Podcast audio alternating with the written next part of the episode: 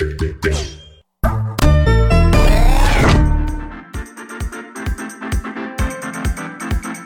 wow, like, hello, what? Whatever it is, I'm liking it.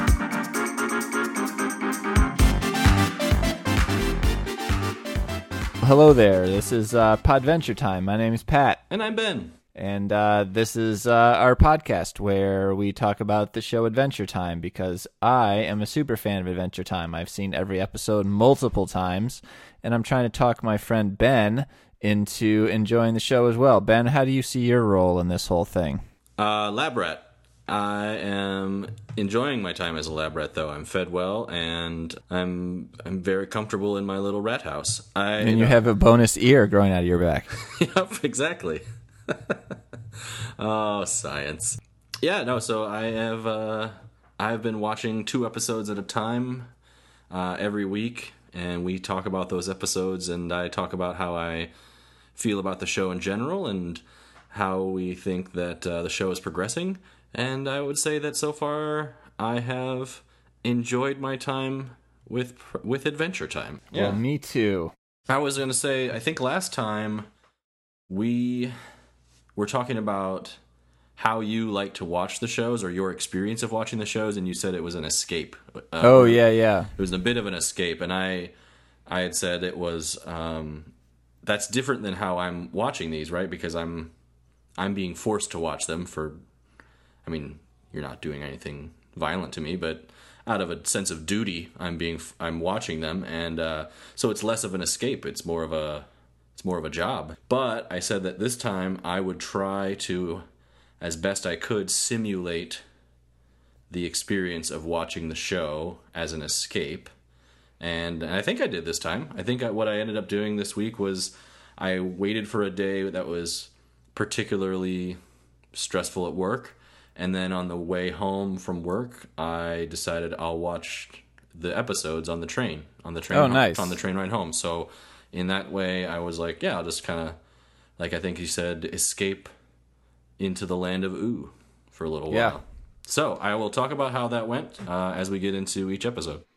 That's exciting. Uh, commuting and watching Adventure Time. Did you, did you have anybody looking over your shoulder and snickering and or asking what it was that you were watching? Oh, my wife, yeah. Uh, every time I turn this show on, my wife apparently has the same thought about this show as Hulu does. I think I've mentioned before that Hulu seems to refuse to acknowledge that I watch this show on a regular basis and never puts it on my never puts it on my must. Maybe it's just trying to spare me the feelings or spare my my sensibilities for when I open up the app. If someone happens to be looking at the app, they don't see Adventure Time there.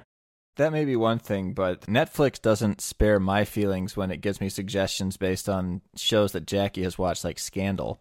Ah, I, I get, you know, How to Get Away with Murder and all those other. You guys don't have like you don't do the separate uh like the separate Well- u- user log not logins but like you can like split up the account to be Yeah, so here's the thing. Yeah. Uh, we, we were talking last week about how we may or may not be millennials. Well, in true millennial fashion, we are mooching Netflix off of my mom.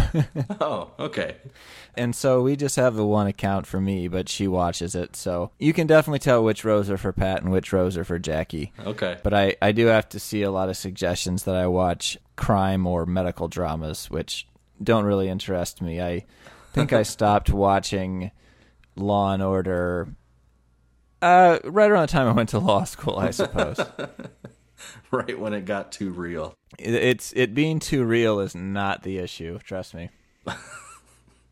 What? That's not a that's not a documentary style uh expose of what the true uh, law law and order system is in this country. Well, I mean, I don't I don't live or work in New York City, so it could be very different there. But I I will tell you that I've never seen anybody like Jack McCoy in the courtroom. Okay. All right. Uh well,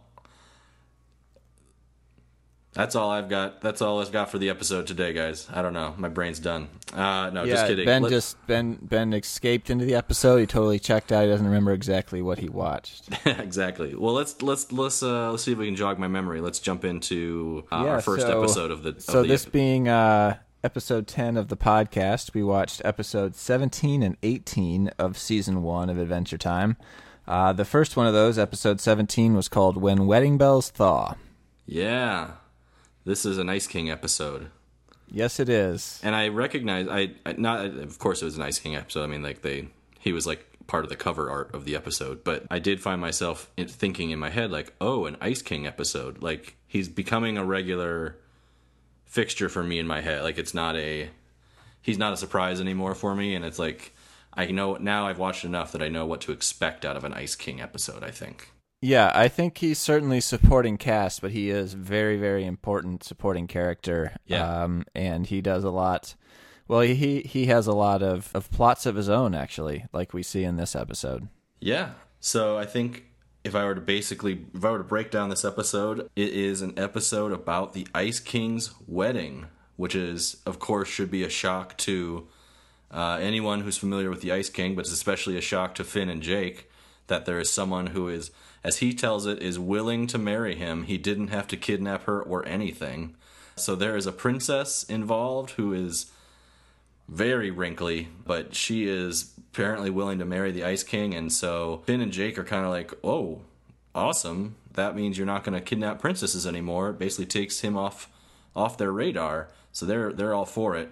But there's a wrinkle. No, I, I, I think it's I think it's important to point out where exactly it is or how exactly it is that Finn and Jake find out that the Ice King is going to get married. uh, yeah, he comes and tells them right at their front door. He comes and Right, he's on knocking on the front door. Yeah, he is bringing the news to them, which is important later, I guess. And we're kind of getting to there is uh he is not so subtly hinting the reason he's there is he's not so subtly hinting that he would like a, a bachelor party thrown for him or but he's he's uh he calls it a a manchlerette party, I believe. A man Lorette party, yes. A man Lorette, yeah, because his his soon to be wife is going to have a bachelorette party with the female penguins that live at the Ice King Palace.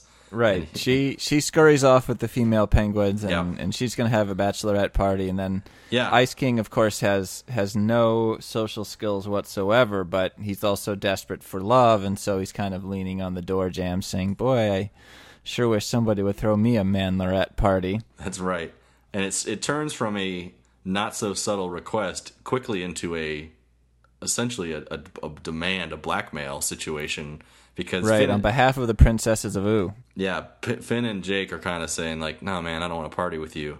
And then he says, "Well, if I can't have a man Lorette party, then I can't sort of have one last hurrah before I get married. And if I don't have my one last hurrah before I get married, then when I'm married, I'm probably going to just revert back to my old ways of kidnapping princesses because it'll get too boring for me." Exactly. He he doesn't uh he he's not gonna go through with the wedding if he doesn't get a man Lorette party. In fact, Yeah. the way that the way that he goes about telling us this I thought was hilarious. He says, uh, if you don't throw me a man Lorette party, then I'll never have lost then I'll never have my last hurrah before buckling down with that battle axe. so he's right. not married yet, but he still is uh, referring to the the impending nuptials to a battle axe. Yes. Um, Ice King is kind of all over the map uh, in this particular episode with regard to his desires and his emotions. right. But of course, everything is about him. And so he's going to get married, and so doggone, he's going to have a bachelor party, whether he has to coerce, coerce Finn and Jake into it or not. Yep. And so uh, Finn and Jake eventually relent. They do. And then we have a pretty epic Man Lorette montage sequence of all the with places. music that I love, by the Yeah. way. Yeah, I love the music too. I, I can't adequately describe it, but I, I really enjoyed it. I also enjoyed the, the montage of all the different uh, clubs, I guess, in the land of Ooo that they that they went to. Yes. Uh, first of which was like a clear like Care Bear knockoff kind of character club. There's a bunch of bunch of bears with drawings on their tummies. So clearly ripping off the Care Bears, but they're a they're they're a saltier crew than the, the uh, original Care Bears. But yeah, not all of them uh, Yeah. exactly care about other people. yeah, the ge- the general theme of the montage is every bar they go to, the Ice King ends up getting in a fight with somebody in a drunken drunken brawl. You know, I actually thought it was interesting it, it- that Ice King never really s- tries to start any of the fights. So in, in the Care Bear dance party. He's just sort of making eyes and dancing with the lady, and that's enough to get her like gristled boyfriend. Right. You know, he looks like maybe he's missing an eye or something. He's been dragged around by some kid for a while. He comes over and decides he wants to fight the Ice King. Uh huh. And then uh, Ice King gets into a fight with a cactus on whom he accidentally spits his gross cactus drink.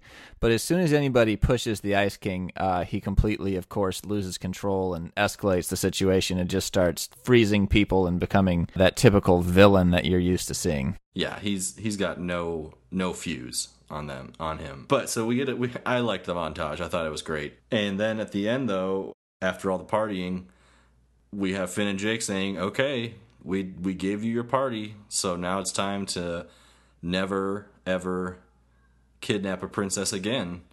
And at that moment, the reality of that statement sinks in on the Ice King, and he has a bout of cold feet, I suppose you would say. Uh, Right.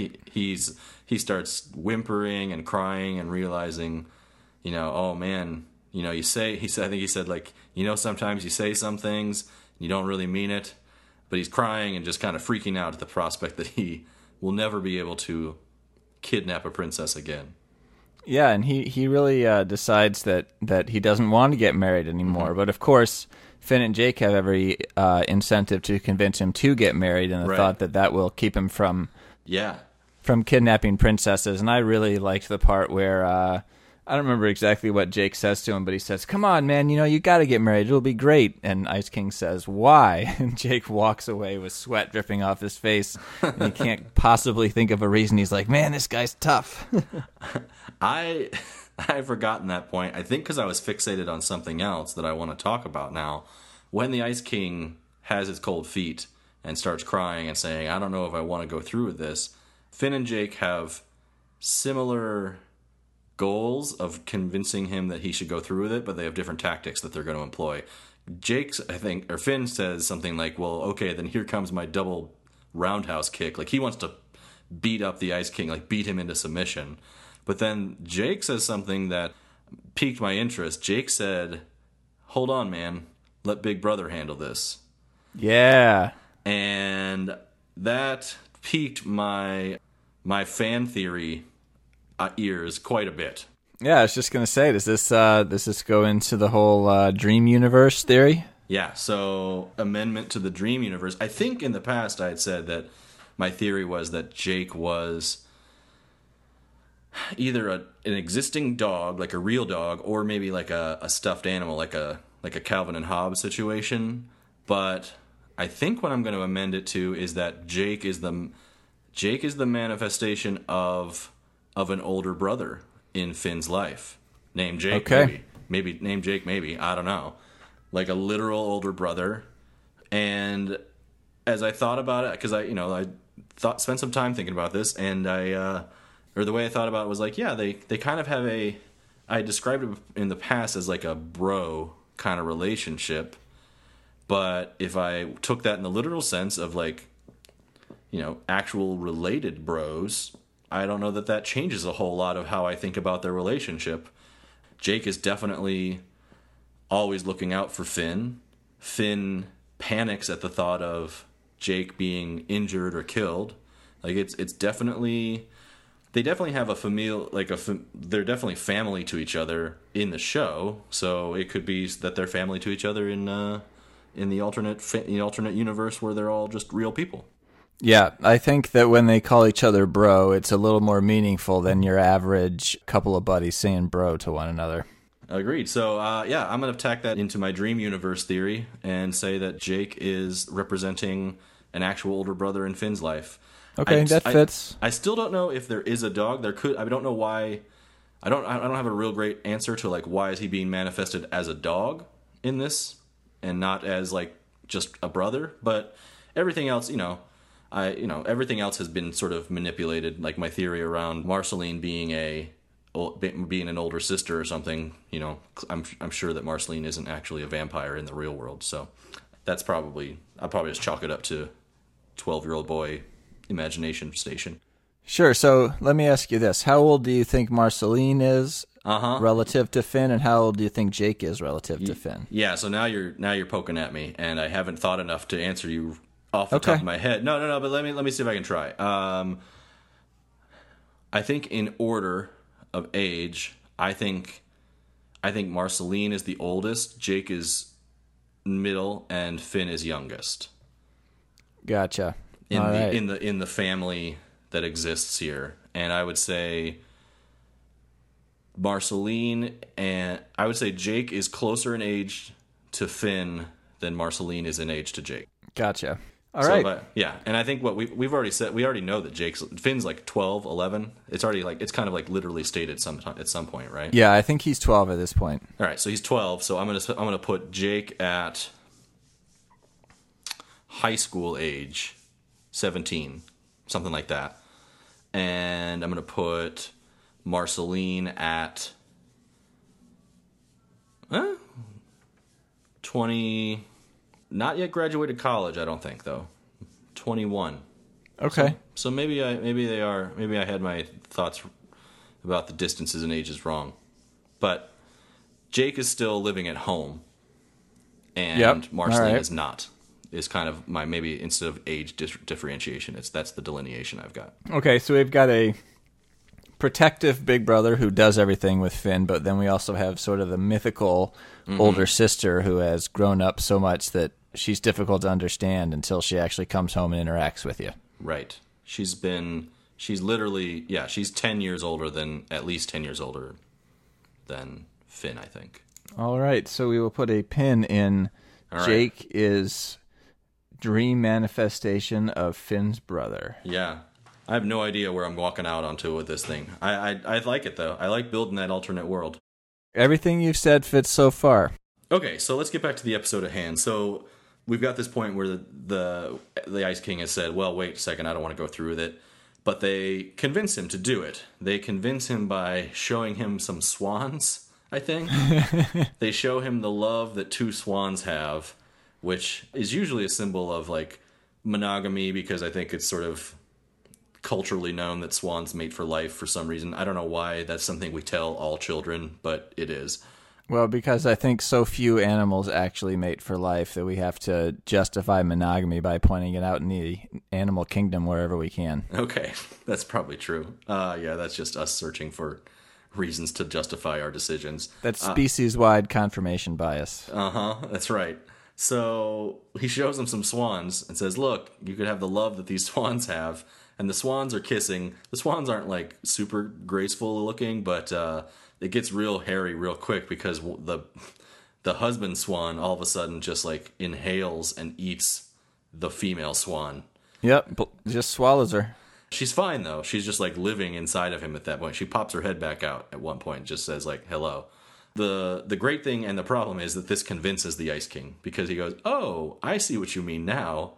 If I get married, that's like kidnapping a princess forever and having her live inside me."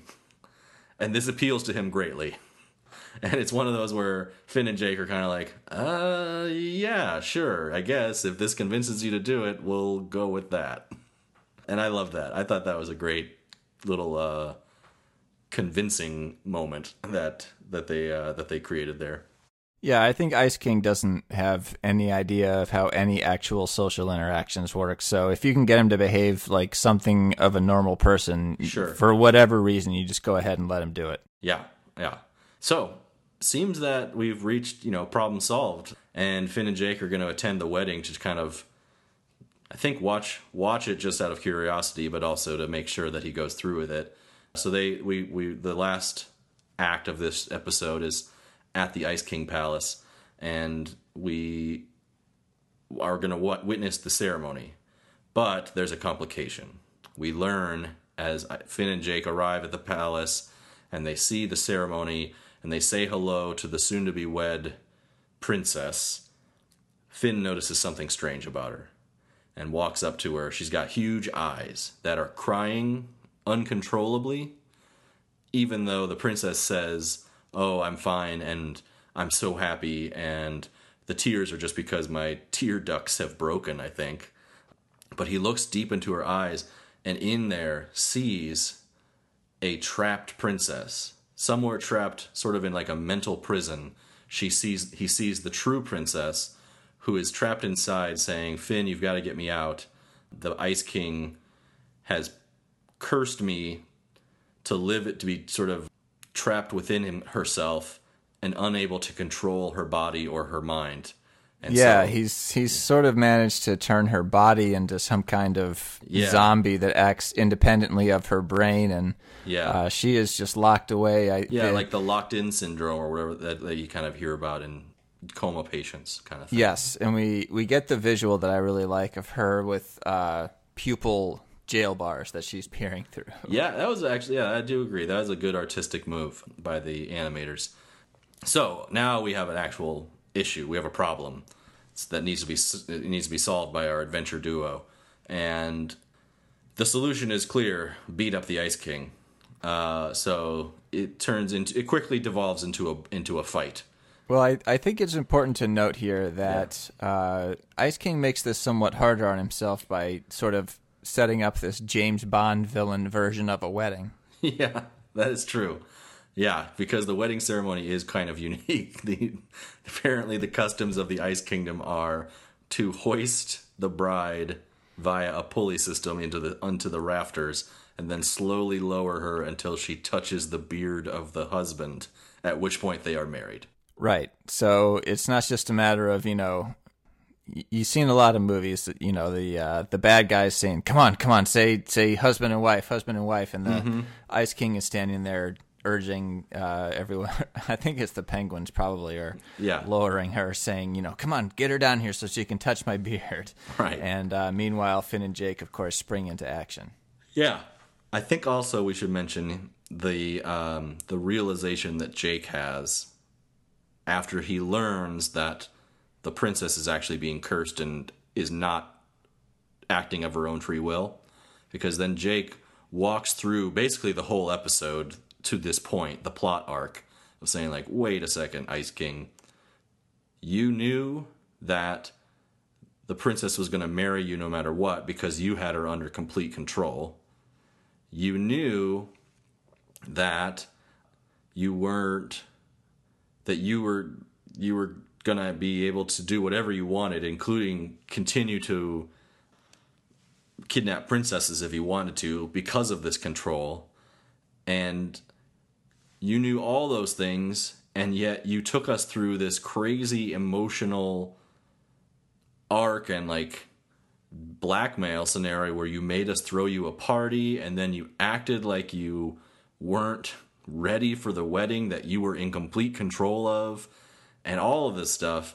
And i think it just it had it was it's it's exactly what the ice king does. He's a sociopath but Exactly. but it is certainly I think it added a new element to this the to his psychoses I suppose to for me because in the past it was like he would do anything to have his perception of love to attain his perception of love and companionship but it's clearly now expanded to like any kind of companion like friendship he's basically you know he was he was kidnapping in a sense he was kidnapping Finn and Jake into being his friends Yeah.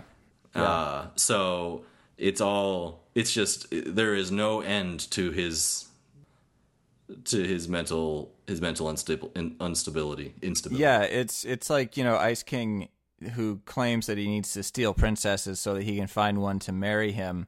In this episode, he really just uses his impending wedding as sort of uh, a tool to get attention and companionship from Yeah. Finn and Jake. Yeah. Shame on you, Ice King.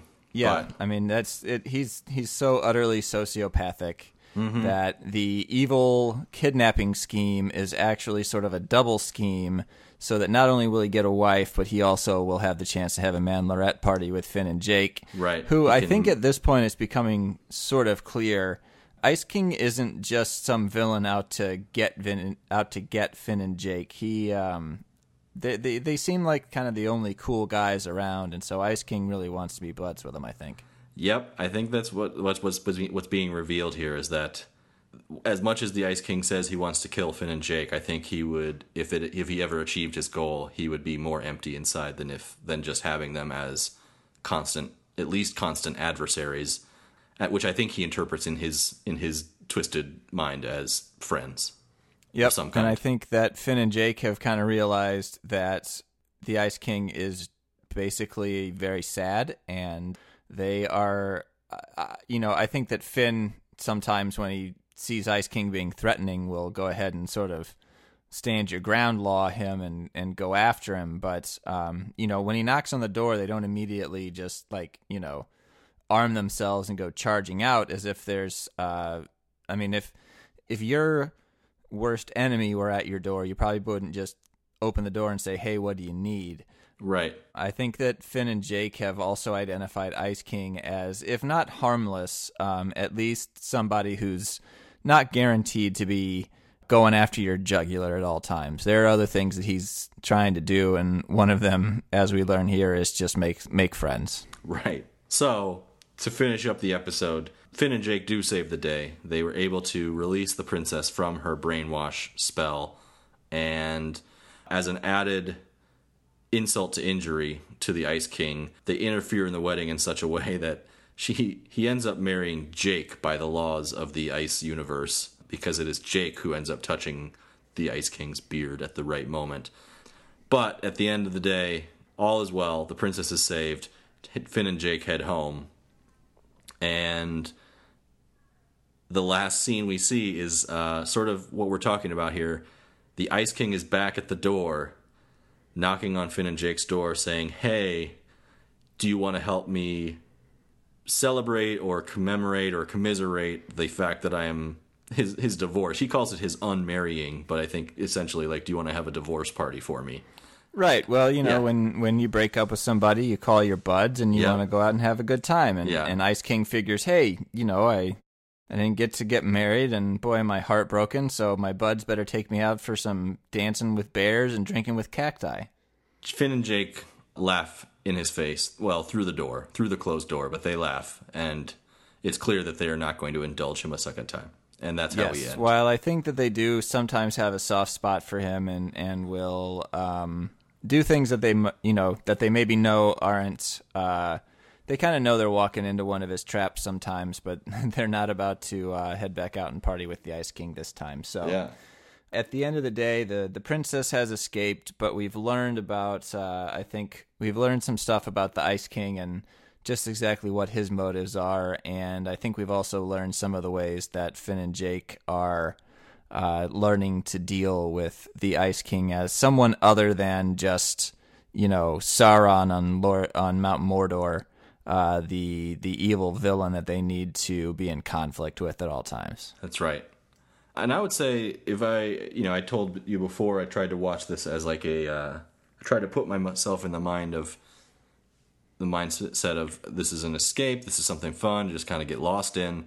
So I did let my mind wander while I watched this one, and I just found myself thinking about the Ice King a lot. And I did, I kind of got lost in just reveling in how nuts the Ice King was. That's kind of where I got to.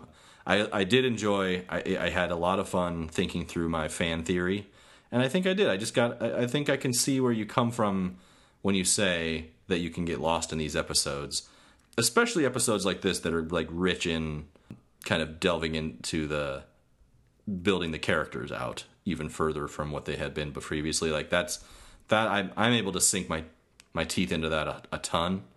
So I think that this episode in particular, I was like, okay, I see where you're coming from in the uh, when you say you get lost in these. Yeah, I, I think for me it's it's it's a visually stimulating show.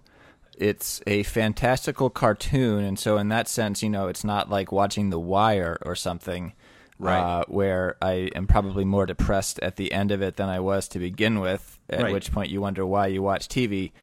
but at the same time, you know, I also really like the the insights into the characters, and so yeah, I think that I lose myself in a similar way, just sort of the world of Ooo is is nothing like Earth. It's nothing like my day to day life, but at the same time, I'm invested in it because of what we see happen to the characters and the way that they respond to those things. Yeah, agreed.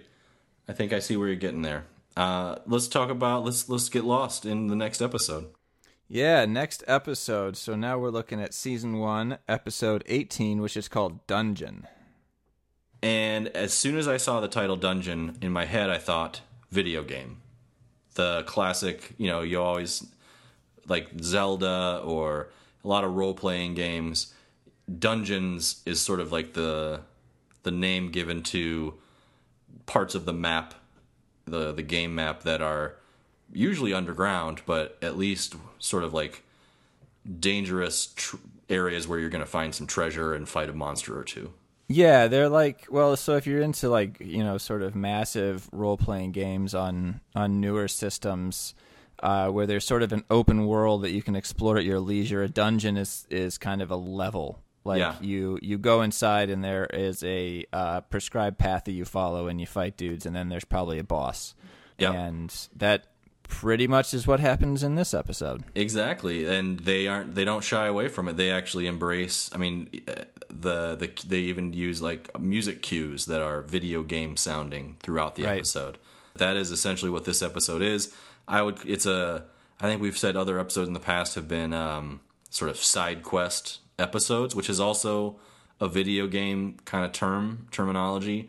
So this is kind of what's happening. We just there is a dungeon in the episode, a literal dungeon that Finn and Jake are supposed to be putting signs up for to say, tell people not to go into it. They're they're putting up signs at the behest of uh, Princess Bubblegum.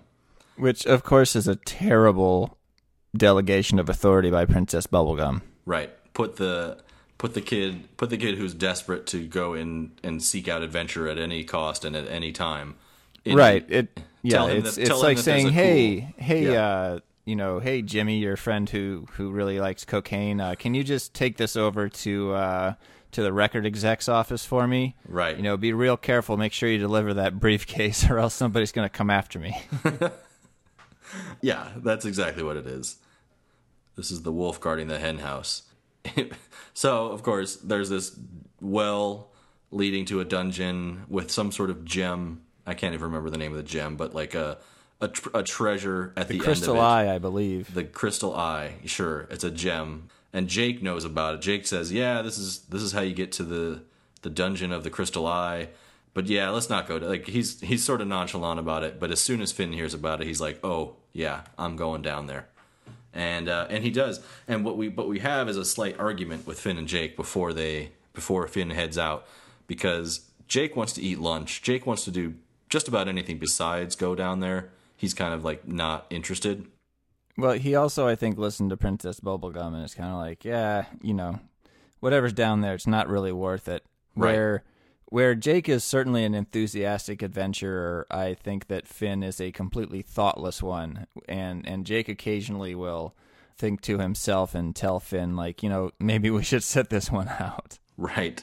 But he says something that uh, I think he says it unintentionally, but it gets Finn's goat, which is you shouldn't go down there, Finn. You wouldn't last two seconds or ten seconds or something without me and my powers. You'll just die. Right. And, And this is something that we have talked about quite a bit about how Jake can sometimes just be a plot device to save Finn. Yep. Finn has a expected reaction to this, which is knee jerk ego, essentially, of saying, "Oh, I'll show you. I will. I'll go through this whole dungeon without you. I don't need you at all. This is this is my wheelhouse. I don't. Re- I don't need you at all. Is essentially what it is. So he. Yep. So here we have this codependent friendship, and Mm-hmm. the two of them decide to demonstrate their independence. Yep. So Finn dives headlong down into the dungeon, and it. Now, Yeah. before we get into the dungeon, I want to ask you about one particular line that I thought was hilarious. To me, this was one of those punchlines without a setup that I find is that I find hilarious. As Princess Bubblegum is explaining to them that they should put up these signs all around the dungeon and you know, whatever you do, don't go in the dungeon and, and Jake looks at her in one point and this sort of Elvis voice says, Well yeah, whatever you need, baby. Oh yeah, right. At I the, thought that was hilarious and I, I wanted at- to get your read on that one. right at the beginning of the of the episode. Yeah, he says uh, he calls her like pretty mama or something like that. uh, yeah, I totally forgot about that, but now you mentioned it, I remember it, and I, I loved it too. I I love Elvis impersonations. Not it's not like a thing, but I I think they're funny. It's not like I seek them out, but when they happen, I think they're funny. And Jake, it is a total throwaway joke that only happens once right at the beginning of the episode where Jake just uh, Jake's just doing Elvis for one line. I thought it was great. All right, good. Me too. Yeah, So Finn dives down into the dungeon, of course, because that's what Finn does. And Yeah. as far as he knows, he, Jake has remained up top and he's on his own. Yep, and and Finn says, uh, I think he shouts, "I'm in my element," and just starts bopping around this dungeon, like running around like a like crazy person, like someone on cocaine, really. And he just you know zooms around, and goes like, "Cool monsters, cool treasure chests." Just loving life, basically. He's just diving through things, but he um, as he dives through and and gets through, he ends up in he ends up in a in a room in the dungeon where all of a sudden we have a boss.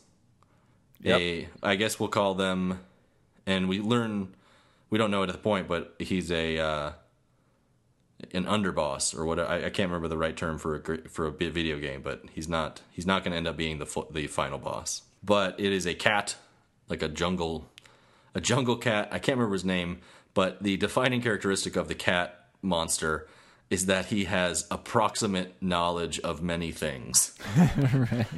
Which I thought was a I laughed out loud at that one because it's it's he talks and has the arrogance of someone who knows all and sees all, but he really just knows kind of everything, but not truly everything. So Right. Well, he makes stupid little mistakes. Like I think he says, "Oh, I see you've got a dog with you. Jack, is it?" yeah, exactly. And he calls Finn. He, he without knowing Finn's name, he calls him Frank, the human boy. I think. and and Finn says like, "How did you almost know my name?" uh, I just, right. I thought I have was. approximate knowledge of many things. I have approximate knowledge of many things, which I think is just a great line, and it's a cool running gag through the whole episode. But it's the the the cat is the cat is says he uh, he means to kill Finn and eat him, and, or do a lot of different violent things to him. Yeah, and I, I want to point out here that this cat is scary.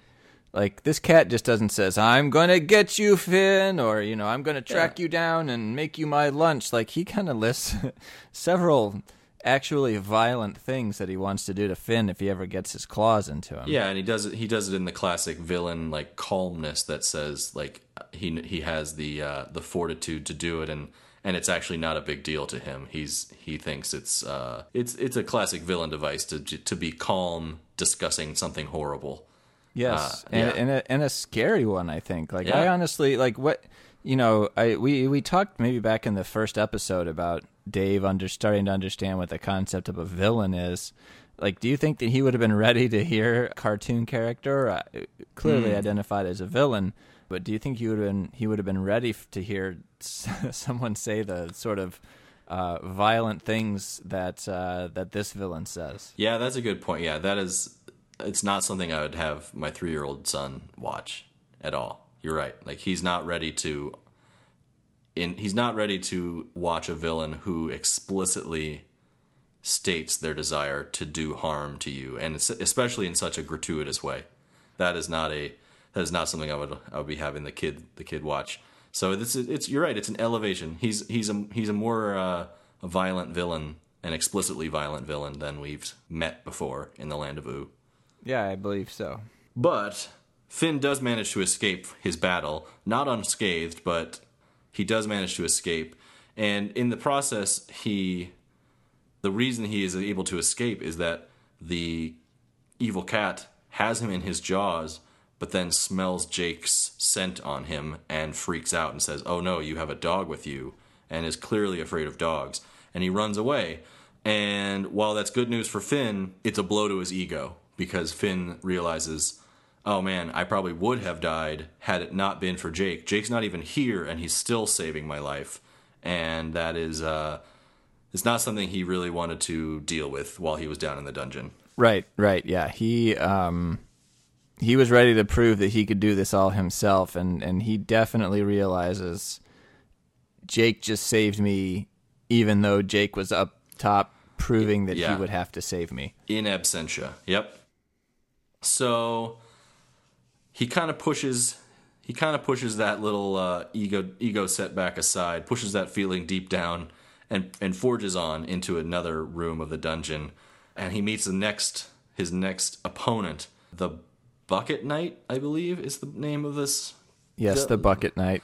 which is a uh, a fearsome looking guy in full suit of armor, but we quickly learn he's about ankle high on Finn. We see he's actually only about uh, six inches tall, and while he is intimidating and sounds menacing, Finn says Finn basically just runs past him and says, "Hey, I don't even need to fight you because you're so tiny."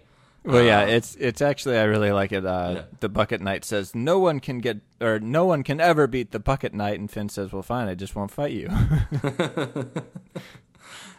That is uh, clever. So Finn thinks he's gotten past the Bucket Knight, but then the Bucket Knight reveals his power, which is when the Bucket Knight gets wet, he dumps a bucket of water on himself.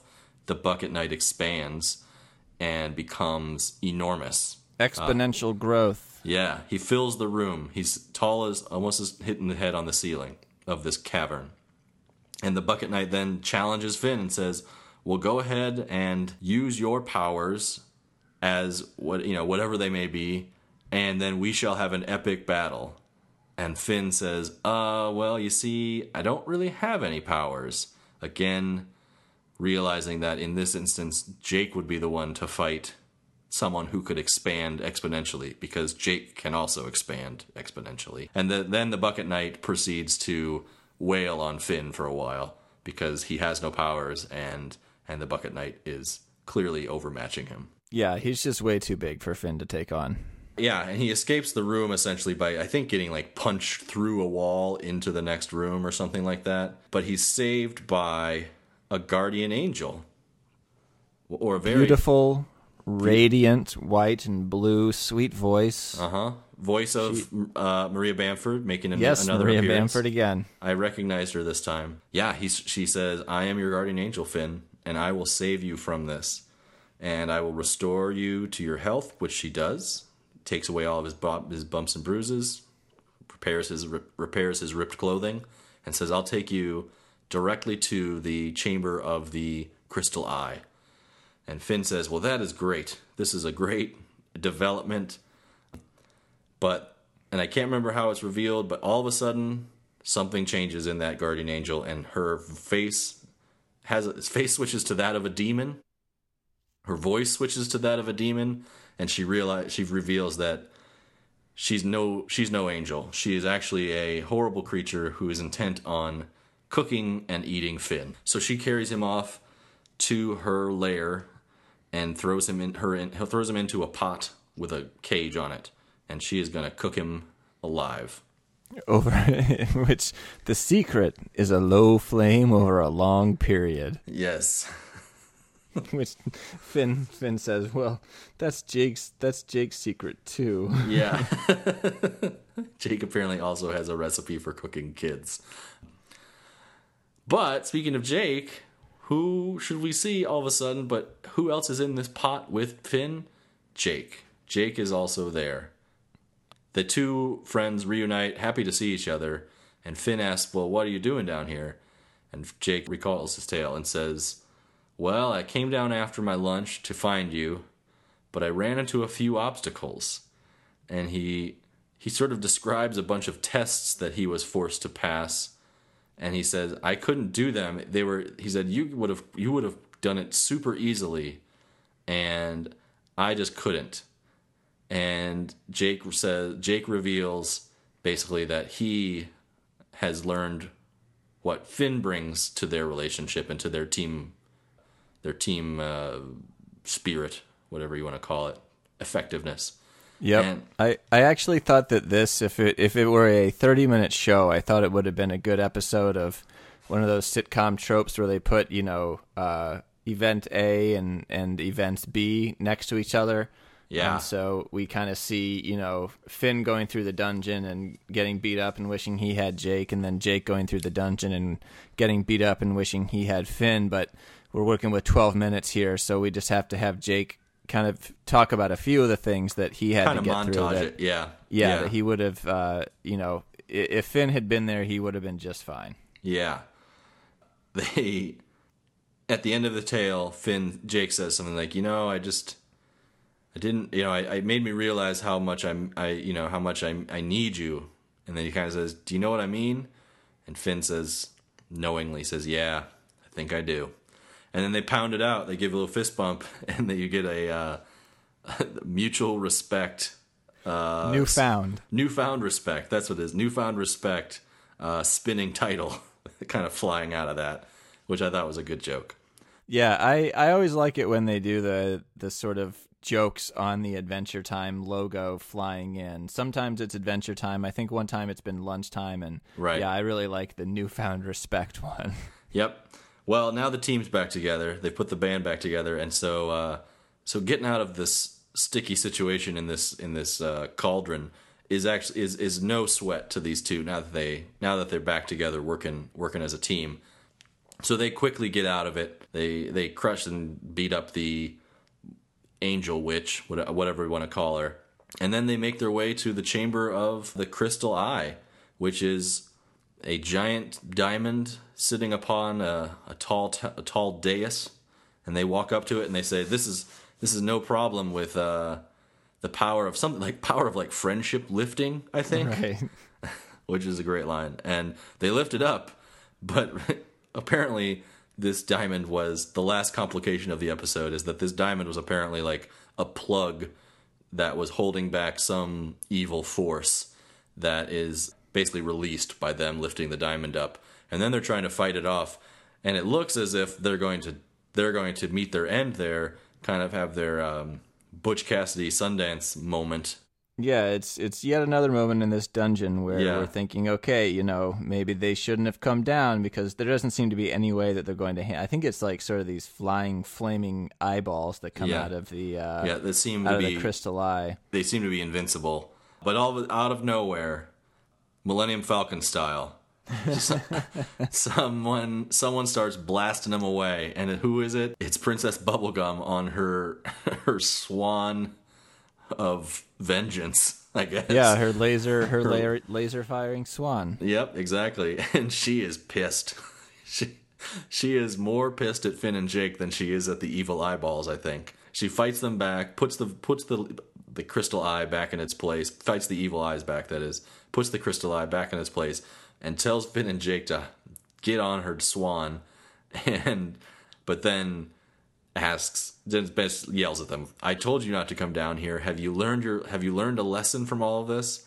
And they did. They actually this is the first time they actually acknowledged that they did learn a lesson and it was to have mutual and newfound respect for each other and teamwork is better than not teamwork that's not the lesson princess bubblegum wanted them to learn Right. She uh, was thinking maybe they should have learned before they went into the dungeon Right. that they shouldn't go in dungeons. that she tells them to put up "Don't go in dungeon" signs out of. they fly off having not learned the lesson maybe they should have learned to begin with but having learned a lesson nonetheless So that's uh, that's seventeen and eighteen. Yeah, I liked them both. I really liked the first one a lot better, if I'm to be honest. But I, this the second one was the second one was fine. It was like a it was a side quest episode. It kind of just like happened. It was a it was a plot device to have them learn a moral that I don't know that I needed them to learn. Like it seemed like they were pretty.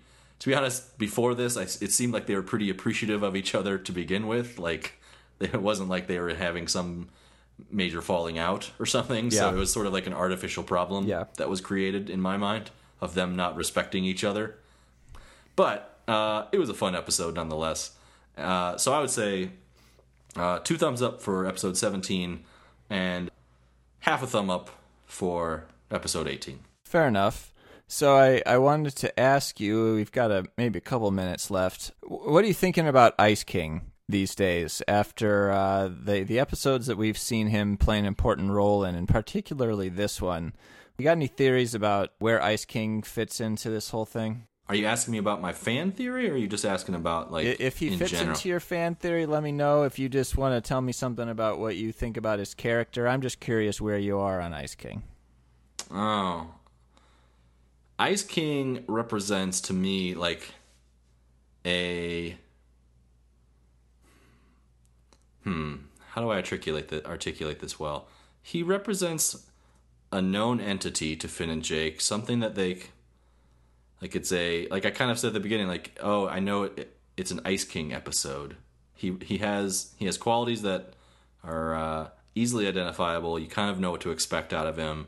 He seems to be turning into a bit of a plot device in some ways because he's not you know you know how he's going to act in a, in any given scenario usually now. So I don't know. Like, what are you looking for? Because I think Short question: Good guy or bad guy? good guy or bad guy. Oh, definitely still a bad guy. Okay.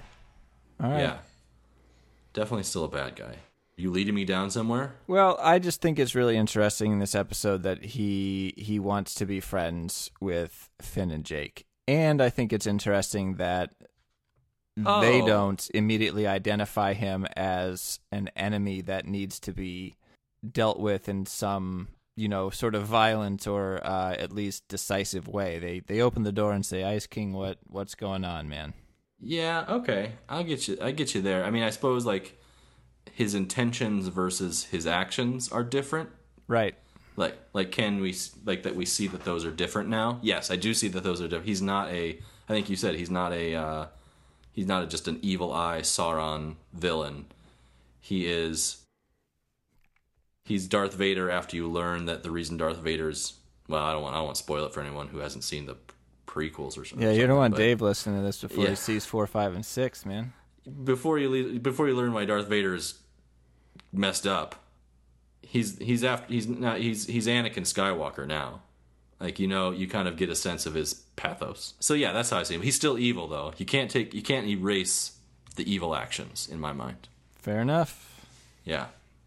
Maybe I'm taking too hard of a line on the Ice King at this point. But, no, uh, I, I think your your I think your reading is is where it should be at this point. You know, he he All right. certainly hasn't done anything to show that that he's not a sociopath and that any action he ever takes is not solely in his best interest. I think the difference is instead of, you know, a lot of villains their self-interest is getting rid of the hero, but here the villain seems to have a lot of other interests and he's very confused. He mm-hmm. seems to only resort to violence when he can't get the other things that he wants. I think especially in a lot of kids cartoon shows, you know, like Cobra and Mumm-Ra, if they don't actually say, okay, evil is going to triumph in the world, they're just like obviously evil and after world domination and destroying the good guys.